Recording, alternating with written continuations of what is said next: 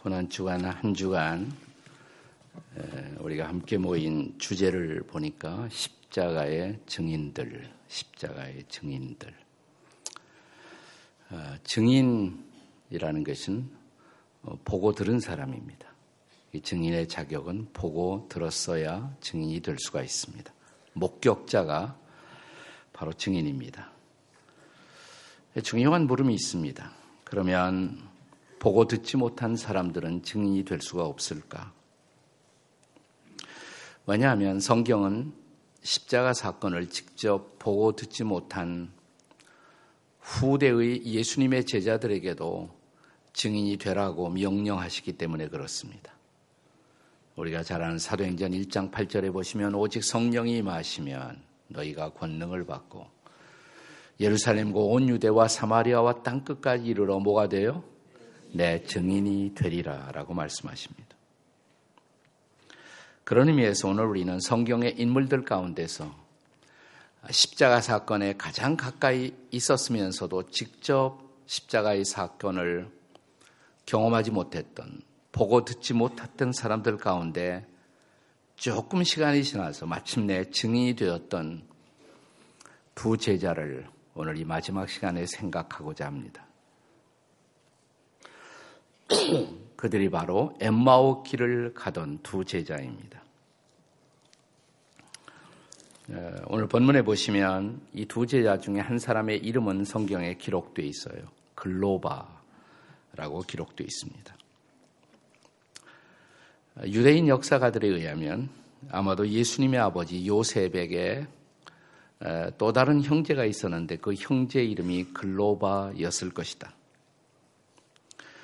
두 제자라고 했으니까 또 한 사람이 있었겠죠. 아마도 또 한 사람은 이 글로바의 아들 시므온이 아니었을까 이렇게 추정이 됩니다. 어쨌든 예루살렘 북쪽 쪽 한 이십오 여리 떨어진 곳에 가면 지금도 쿠베위에라는 언덕길이 있습니다. 그 언덕을 넘어가면 마을 하나가 있는데 지금도 엠마오라고 불리워집니다.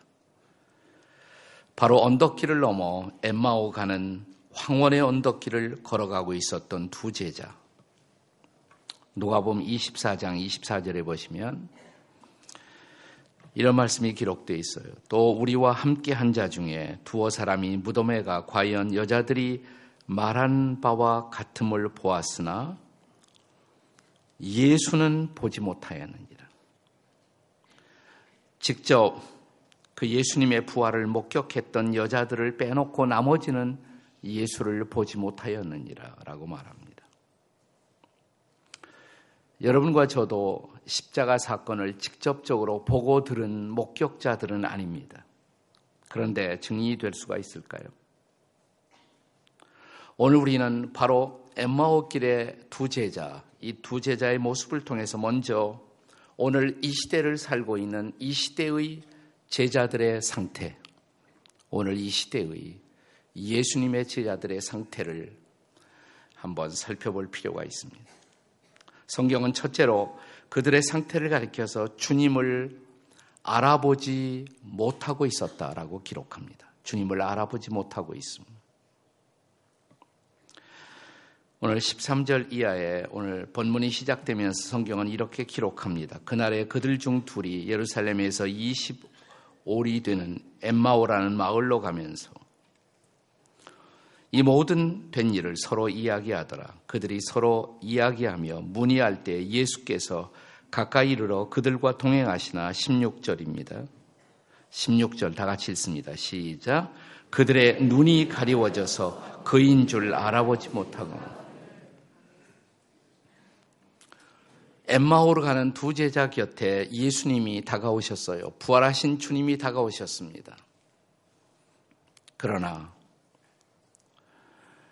그분을 알아보지 못했다는 것입니다. 예수님을 알아보지 못했다는 것입니다. 이 두 제자의 생각 속에는 며칠 전에, 얼마 전에 십자가에서 돌아가신 예수, 그것이 전부였습니다. 불행하게, 아프게 십자가에서 돌아가신 예수, 그것으로 모든 것이 끝난 분, 더 이상 우리를 도와줄 수 없는 분, 우리와 함께하지 못하는 그분, 그들은 예수님의 임재, 하나님의 임재가 아니라 그리스도의 부재를 느끼고 있었습니다. 그들은 슬펐고 그들은 아팠습니다. 그들이 지나고 있는 지금 시간은 영적으로 어두운 밤이었습니다. 그들의 영적 상태는 메마름의 상태였습니다. 그들은 주님을 알아보지 못하는 상태에서 지금 깊은 슬픔과 절망 속에 사로잡혀 있었습니다. 우리 중에도 그런 사람이 있겠지요. 이 두 제자의 또 하나의 상태를 오늘 본문은 그들이 어두운 고통의 침묵을 견디고 있었다라고 기록합니다. 어두운 고통의 침묵을 견디고 있었습니다. 사실 예수님은 이미 부활하셨어요. 오늘 본문이 포함되어 있는 마태복음 이십사 장 일 절에 보시면 안식 후 첫날 새벽에 이렇게 이십사 장은 시작합니다. 안식 후 첫날 새벽, 부활절이죠. 부활의 새벽. 그런데 그분이 부활하신 것을 이 두 제자는 모르고 있었던 거예요. 오늘 본문이 시작되는 십삼 절에도 그날에 이렇게 시작합니다. 그날에 예수께서 부활하신 그날에 그들 중 두 사람이 부활하셨어요. 그런데 몰랐어요. 그분이 부활하신 것을, 그리고 그분이 살아계신 것을 몰랐어요. 그리고 그들의 상태는 어떤 상태였습니까? 십칠 절에 보시면 슬픈 빛을 띠고 머물러 섰다 그랬습니다. 그들은 슬펐습니다. 그들은 절망적이었습니다. 그들이 기대했던 구세주라고 메시아라고 기대했던 그분, 우리 민족을 해방하고 우리에게 새로운 나라를 주시고 또 우리에게 그동안 보상받지 못했던 삶의 아픔과 절망을 보상해 주실 그런 분으로 기대했지만 그분은 허망하게 십자가에서 죽으셨습니다. 그 고통, 그 슬픔을 그들은 견디고 있었습니다. 부활의 새벽 직전에 그들이 지나갔던 시간은 안식일 날이었죠. 예수님 십자가에서 금요일 날 돌아가신 후 그 다음 날 오늘입니다. 토요일 안식일. 그들은 안식일을 지나고 있었습니다. 그 안식일 동안 그들은 생각하고 있었을 것입니다. 안식일이니까 그래도 기도를 하고 있었을 것입니다. 그러나 그 기도는 어쩌면 원망의 기도였을지도 모릅니다. 왜? 왜 메시아가 이렇게 돌아가셔야 하나요? 그 기도는 절망 속에서 나오는 독백 같은 기도였을지도 모릅니다. 그런데 그들이 이 토요일 안식일을 지나갈 수 있었다는 것이 매우 중요합니다. 그들은 안식일을 지나면서 부활의 아침을 준비하고 있었던 것입니다. 그들의 마음을 준비하고 있었던 것입니다. 맨 처음 예수님의 제자들은 거의 예외 없이 모두가 다 유태인들이었습니다. 유대인들에게 있어서 안식일 준수는 매우 중요한 것입니다. 지금도 유태인들에게는 안식일을 지키는 것이 매우 중요해요. 호텔에 들어가도 유대인들은 엘리베이터를 타도 이 단추를 누르지 않습니다. 그래서 안식일 토요일 날 이스라엘 호텔 엘리베이터는 층마다 쓰게 돼 있어요. 자동으로. 누르지 않기 위해서. 네. 그게 유대인들이 지키는 안식이래요. 그들은 아무것도 안 하고 그냥 조용히 사람들과 대화도 줄이면서 시간을 보냅니다. 아마도 이 두 제자도 그렇게 안식일을 지나갔을 것입니다. 부활에 관해서 예수님의 부활을 가장 잘 묵상한 우리 시대의 책이 한 권 있다면 저는 유진 피터슨 목사님이 쓰신 부활이라는 책이라고 생각해요. 부활의 의미를 깊이 묵상하기 위해서 한 번쯤은 읽어볼 책으로 추천해드리고 싶어요. 그런데 이 책에서 유진 피터슨은 이런 말을 기록하고 있습니다. 안식일 준수는 아마도 이 두 제자, 엠마오 길의 두 제자에게 금요일의 처참한 분위기를 보다 넓은 안목으로 바라볼 수 있는 마음을 준비시키고 있었을 것이다. 이해하기, 참으로 이해하기 어려웠던 메시아의 죽음도 하나님의 커다란 섭리 안에서 받아들일 수 있는 수용할 준비를 시키고 있었을 것이다. 그리고 마침내 부활의 경위에 참여할 준비를 시키고 있었을 것이다. 그래서 침묵의 기다림은 필요한 것입니다. 아파도, 슬퍼도, 힘들어도 침묵하고 견디는 시간은 필요한 것입니다. 오늘 우리 가운데 적지 않은 사람들은 그냥 아무 소리도 못 내고 오늘 내게 닥쳐온 고통을 견디면서 참을 수밖에 없는 안식일을, 그런 토요일을 지나고 있는 분들도 없지 않아 있을 것입니다. 견디세요. 그냥 견디세요. 어두운 고통의 침묵을 견뎌내는 시간, 이 시간이 우리에게는 필요한 것입니다. 그러나 사실은 그 시간이 우리에게는 필요한 치유의 시간이라는 것도 잊지 마십시오. 이 동물들은 아프면 웅크리고 가만히 있잖아요. 아무것도 먹지 않고 가만히 있습니다. 그 웅크림이 치료의 시간이에요. 그냥 계세요. 그 시간이 필요한 것입니다.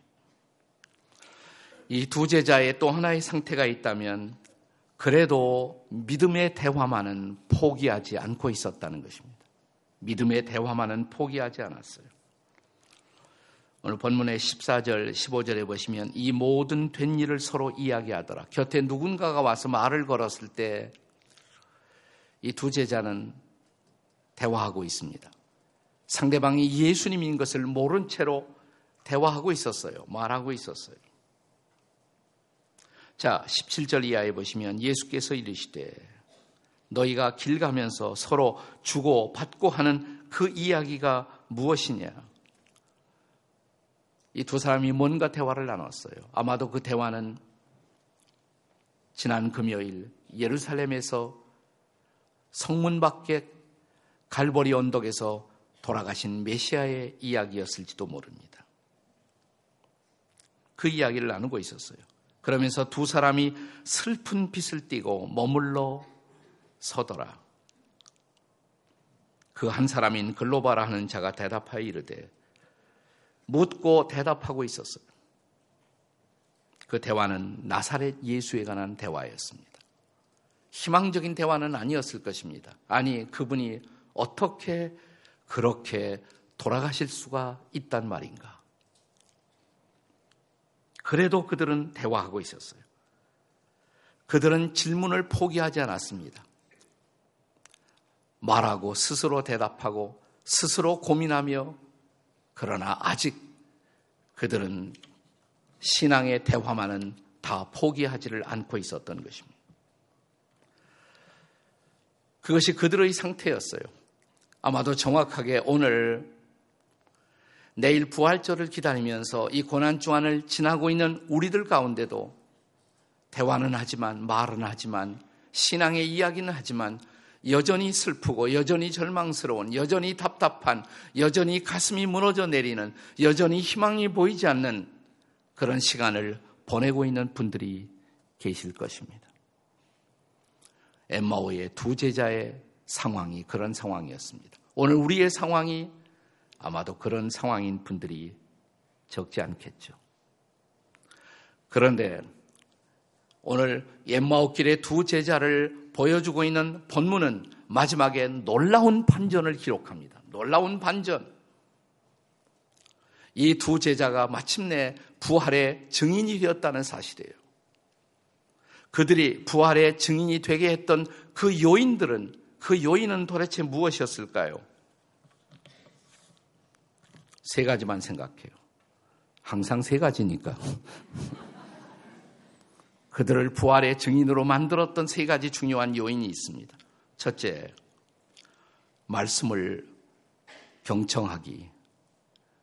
그래도 그들은 들려오는 하나님의 말씀 앞에 마음을 열고 귀를 열고 경청하고 있었다는 사실입니다. 우리가 쭉 본문을 계속 읽어 내려가면 이십칠 절에 이런 말씀이 있습니다. 이십칠 절. 자, 그들 곁에 다가왔던 예수님이, 아직도 몰라요. 그분이 예수님인 걸 모르고 있었어요. 그냥 길 가는 또 하나의 행인이라고 생각했을 것입니다. 자, 그분이 뜻밖의 성경 말씀을 풀어주시기 시작합니다. 이십칠 절 다 같이 읽습니다. 시작. 이에 모세와 모든 선지자의 글로 시작하여 모든 성경에 쓴 바 자기에 관한 것을 자세히 설명하십니다. 참으로 다행스러웠던 사실은 그 성경 말씀에 경청했다는 것입니다. 그 말씀을 듣고 있었다는 것입니다. 그래서 말씀을 듣는 것은 중요합니다. 슬퍼도, 아파도, 힘들어도, 답답해도 말씀을 듣는 것은 매우 중요한 것입니다. 베드로처럼 말해야 합니다. 영생의 말씀이 주께 계심에 우리가 뉘게로 가오리까. 그 말씀만은 포기하지 말아야 돼요. 하나님의 말씀만은 들어야 합니다. 말씀의 자리에 있어야 합니다. 그 말씀을 들었습니다. 그것이 어떤 결과를 가져왔습니까? 잘 아시죠? 삼십이 절입니다. 자, 삼십이 절 다시 한번 읽겠습니다. 다 같이 삼십이 절 시작. 그들이 서로 말하되 길에서 우리에게 말씀하시고 우리에게 성경을 풀어주실 때 우리 속에서 마음이 뜨겁지 아니하더냐.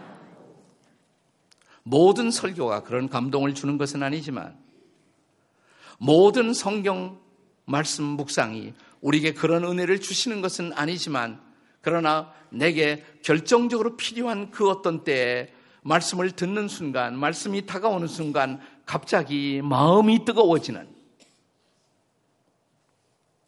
그런 경험이 있었죠. 말씀을 들으면서 그 말씀으로 마음이 뜨거워지는 은혜가 경험되기 시작한 것입니다. 참 다행이죠. 말씀을 듣고 있었다는 사실. 그것이 마침내 그들을 부활의 증인이 되게 한 것입니다. 그리고 두 번째로 그들을 부활의 증인 되게 한 또 하나의 요소는 성도의 교제에 참여하고 있었다는 것입니다. 아직 곁에 있는 분이 예수님인 줄 몰라요. 그냥 우리처럼 메시아를 믿고 있었던 한 성도라고 생각했을 것입니다. 자, 그들과 그분과 계속 대화를 나눴어요. 그 대화는 마침내 식탁까지 이어집니다. 저녁이 되고 주막에 들어가 식당에서 식사를 함께하는 자리까지 이어집니다. 그 성도의 교제에 이 두 제자는 참여하고 있었던 것입니다. 삼십 절 우리 다 같이 읽겠습니다. 삼십 절 한 번 더 시작. 그들과 함께 음식 잡수실 때 떡을 가지사 축사하시고 떼어 그들에게 주시니. 그 자리에 있었어요. 식탁의 교제. 성도들이 함께 모여 같이 밥도 먹고 기도만 하는 것이 아니라 같이 우리가 대화를 나누고 그 성도의 교제의 자리, 그 코이노니아, 떡을 떼며 성도들이 함께하는 그 교제의 자리에 있었다는 것입니다. 그 교제를 포기하지 않았다는 것입니다. 힘들어도 마음이 아파도 외로워도 성도를 떠나려고 하지 마세요. 성도들을 피하지 마세요. 그래도 만나야 합니다. 그래도 믿음의 사람들을 만나야 합니다. 그들과 함께 기도하십시오. 그들과 함께 밥을 먹으십시오. 그 교제의 자리는 매우 중요한 것입니다. 초대교회가 강력한 교회로 그 시대를 변화시켰던 것은 그들에게 날마다 떡을 떼며 교제하는 교제가 있었기 때문입니다. 그 교제를 결코 떠나지 마십시오. 그리고 마침내 그들을 부활의 증인으로 결정적으로 변화시킨 세 번째 요소, 일상의 경의에 눈을 열었다는 것입니다. 일상의 경의. 무슨 말입니까? 밥 먹는 일, 일상적인 일이에요. 뭐 특별한 일 아니에요. 날마다 하는 일이에요. 하루 세 번씩 하는 일, 밥 먹는 일. 그런데 그 일상에서 갑자기 주님을 만나는 경험이 일어나는 것입니다. 일상 속에서 다가오는 놀라운 서프라이즈, 하나님의 경이, 그 일상의 경이에 마침내 눈이 열리게 되었다는 사실이에요. 자, 다시 한번 삼십 절을 보시면 그들과 함께 음식 잡수실 때 떡을 가지사 축사하시고 떼어 그들에게 주시니, 그 다음 절에 보세요. 삼십일 절에 그 순간 일어났던 놀라운 변화, 뭐예요? 그들의 눈이 밝아져. 눈이 밝아져. 그인 줄 알아보더니 그분이 메시아이심을, 그들 곁에 다가왔던 그분, 그들과 더불어 대화를 나누시던 그분, 그들에게 성경을 풀어주시던 그분, 그들의 마음을 뜨겁게 하시던 그분, 그분이 메시아이심을, 그분이 십자가에 못 박혔던 그분임을, 그분이 부활하셨던 그분임을, 그리고 내가 걸어가는 인생길에 나에게 다가오셨던 그분임을 알아보게 된 것이죠. 밥 먹는 자리에서, 식사 자리에서, 그 식사 자리가 은혜 받는 자리가 된 거예요. 식사 자리가 주님을 만나는 자리가 된 것입니다. 유명한 기독교 화가, 기독교 계통의 화가 두 사람이 엠마오의 저녁 식사 사건을 그림으로 그렸습니다. 한 사람은 유명한 렘브란트. 렘브란트. 식사 자리에 갑자기 예수님의 얼굴이 환하게 빛납니다. 렘브란트는 강력한 빛의 조명을 통해서 그분의 존재, 예수님의 존재를 드러냈습니다. 그러나 그 옆에 있는 그림은 렘브란트의 그림이 아니라 까라바지오의 그림이에요. 까라바지오. 이 까라바지오의 그림에서는 예수님을 빛으로 표현한 것은 아니지만 두 제자의 모습이 인상적으로 드러나 있습니다. 놀라는 모습, 놀라는 모습. 그 옆에 있었던 어느 청년, 우리처럼 그냥 메시아를 믿었다가 실망했을 어떤 사람이라고 생각했던 그분이 바로 예수님인 것을 발견하는 그 순간 놀라고 있는 표정, 그 경이스러운 표정, 그걸 잘 이렇게 스케치하지 않았습니다. 여러분, 정말 주님의 임재를 구하는 사람들에게 있어서는 일상적인 자리, 날마다 밥 먹고 날마다 행하는 그 일 속에서도 우리가 예수님을 만날 수 있다는 사실입니다. 그래서 청교도들은, 과거의 청교도들은 식탁에 앉을 때마다 놀라운 이런 고백을 했습니다. 지금도 이 청교도들의 고백이 이렇게 만들어져서, 뭐 패로 만들어져서 벽에다 붙여놓는 성도들도 많이 있죠. 이게 청교도 시대의 그리스도인들의 고백이었어요. 그리스도는 모든 식탁에 보이지 않는 손님이시고 우리의 대화를 말없이 듣고 계시는 분이시다. 들었어요? 못 들었어요? 예.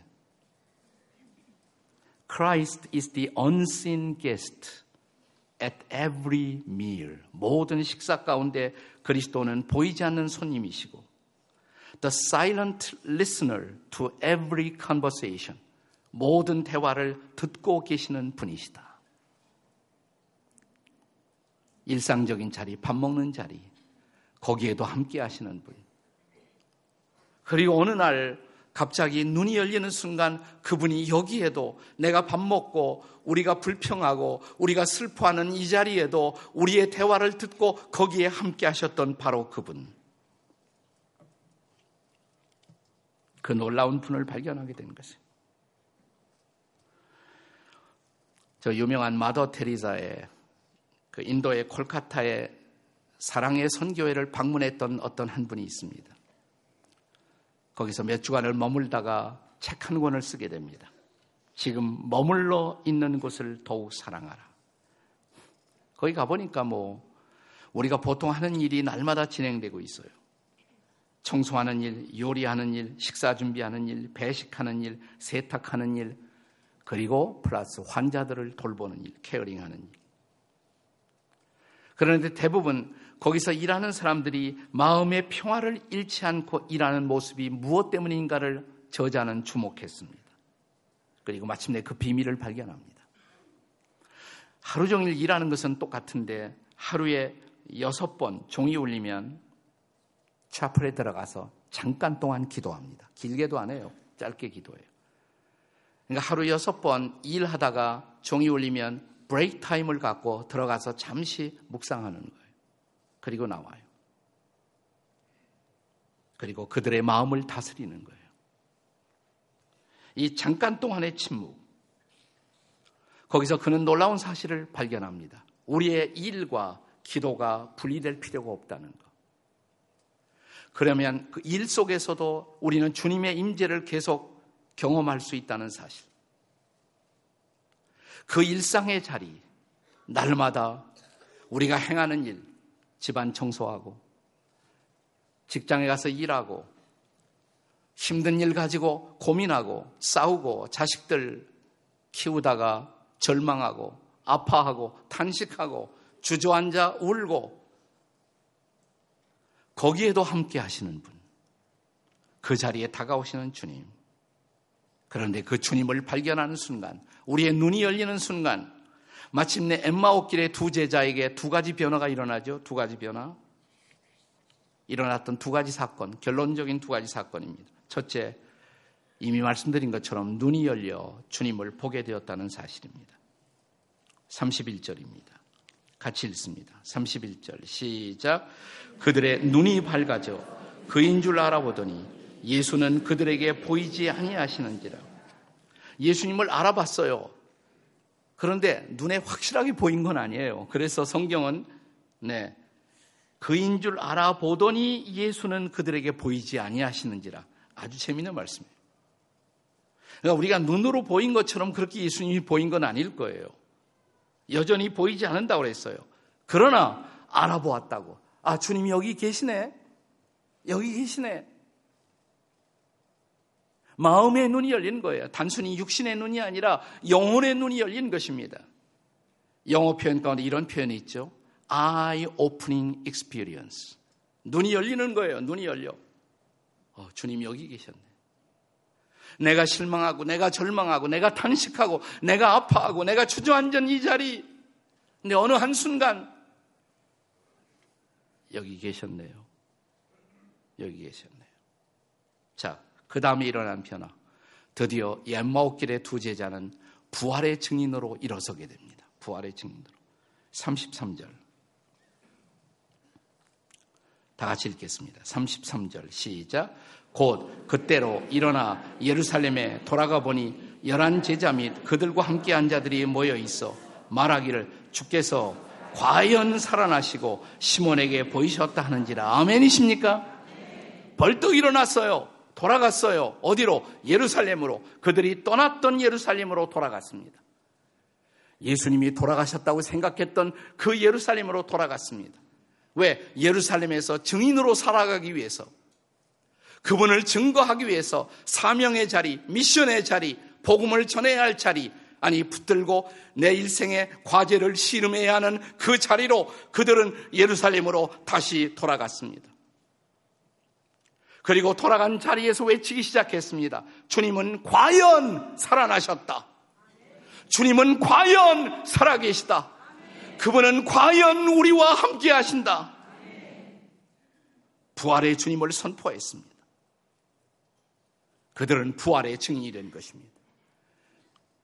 부활하신 주님, 살아계신 주님, 우리를 버리지 않으신 주님, 우리와 함께 하시는 그 주님, 그 주님이 여전히 우리 인생의 해답이라고, 우리 인생의 소망이라고, 우리가 붙들고 따라야 할 주님이라고 증거하기 시작한 것입니다. 마침내 부활의 증인, 십자가의 증인, 그 증인이 된 것입니다. 이 한 주간 고난 주간이 있었기 때문에 이 고난의 한 주간을 통해서 주님을 묵상한 결과로 내일 부활절을 맞이하고 내일 부활의 현장에서 부활의 예배를 통해서 여러분과 저도 고백할 수 있기를, 이제 벌떡 일어나 우리의 사명의 자리로 다시 돌아가서 그분은 과연 살아나셨습니다. 이렇게 선포하는 저와 여러분이 되시기를 주의 이름으로 축원합니다.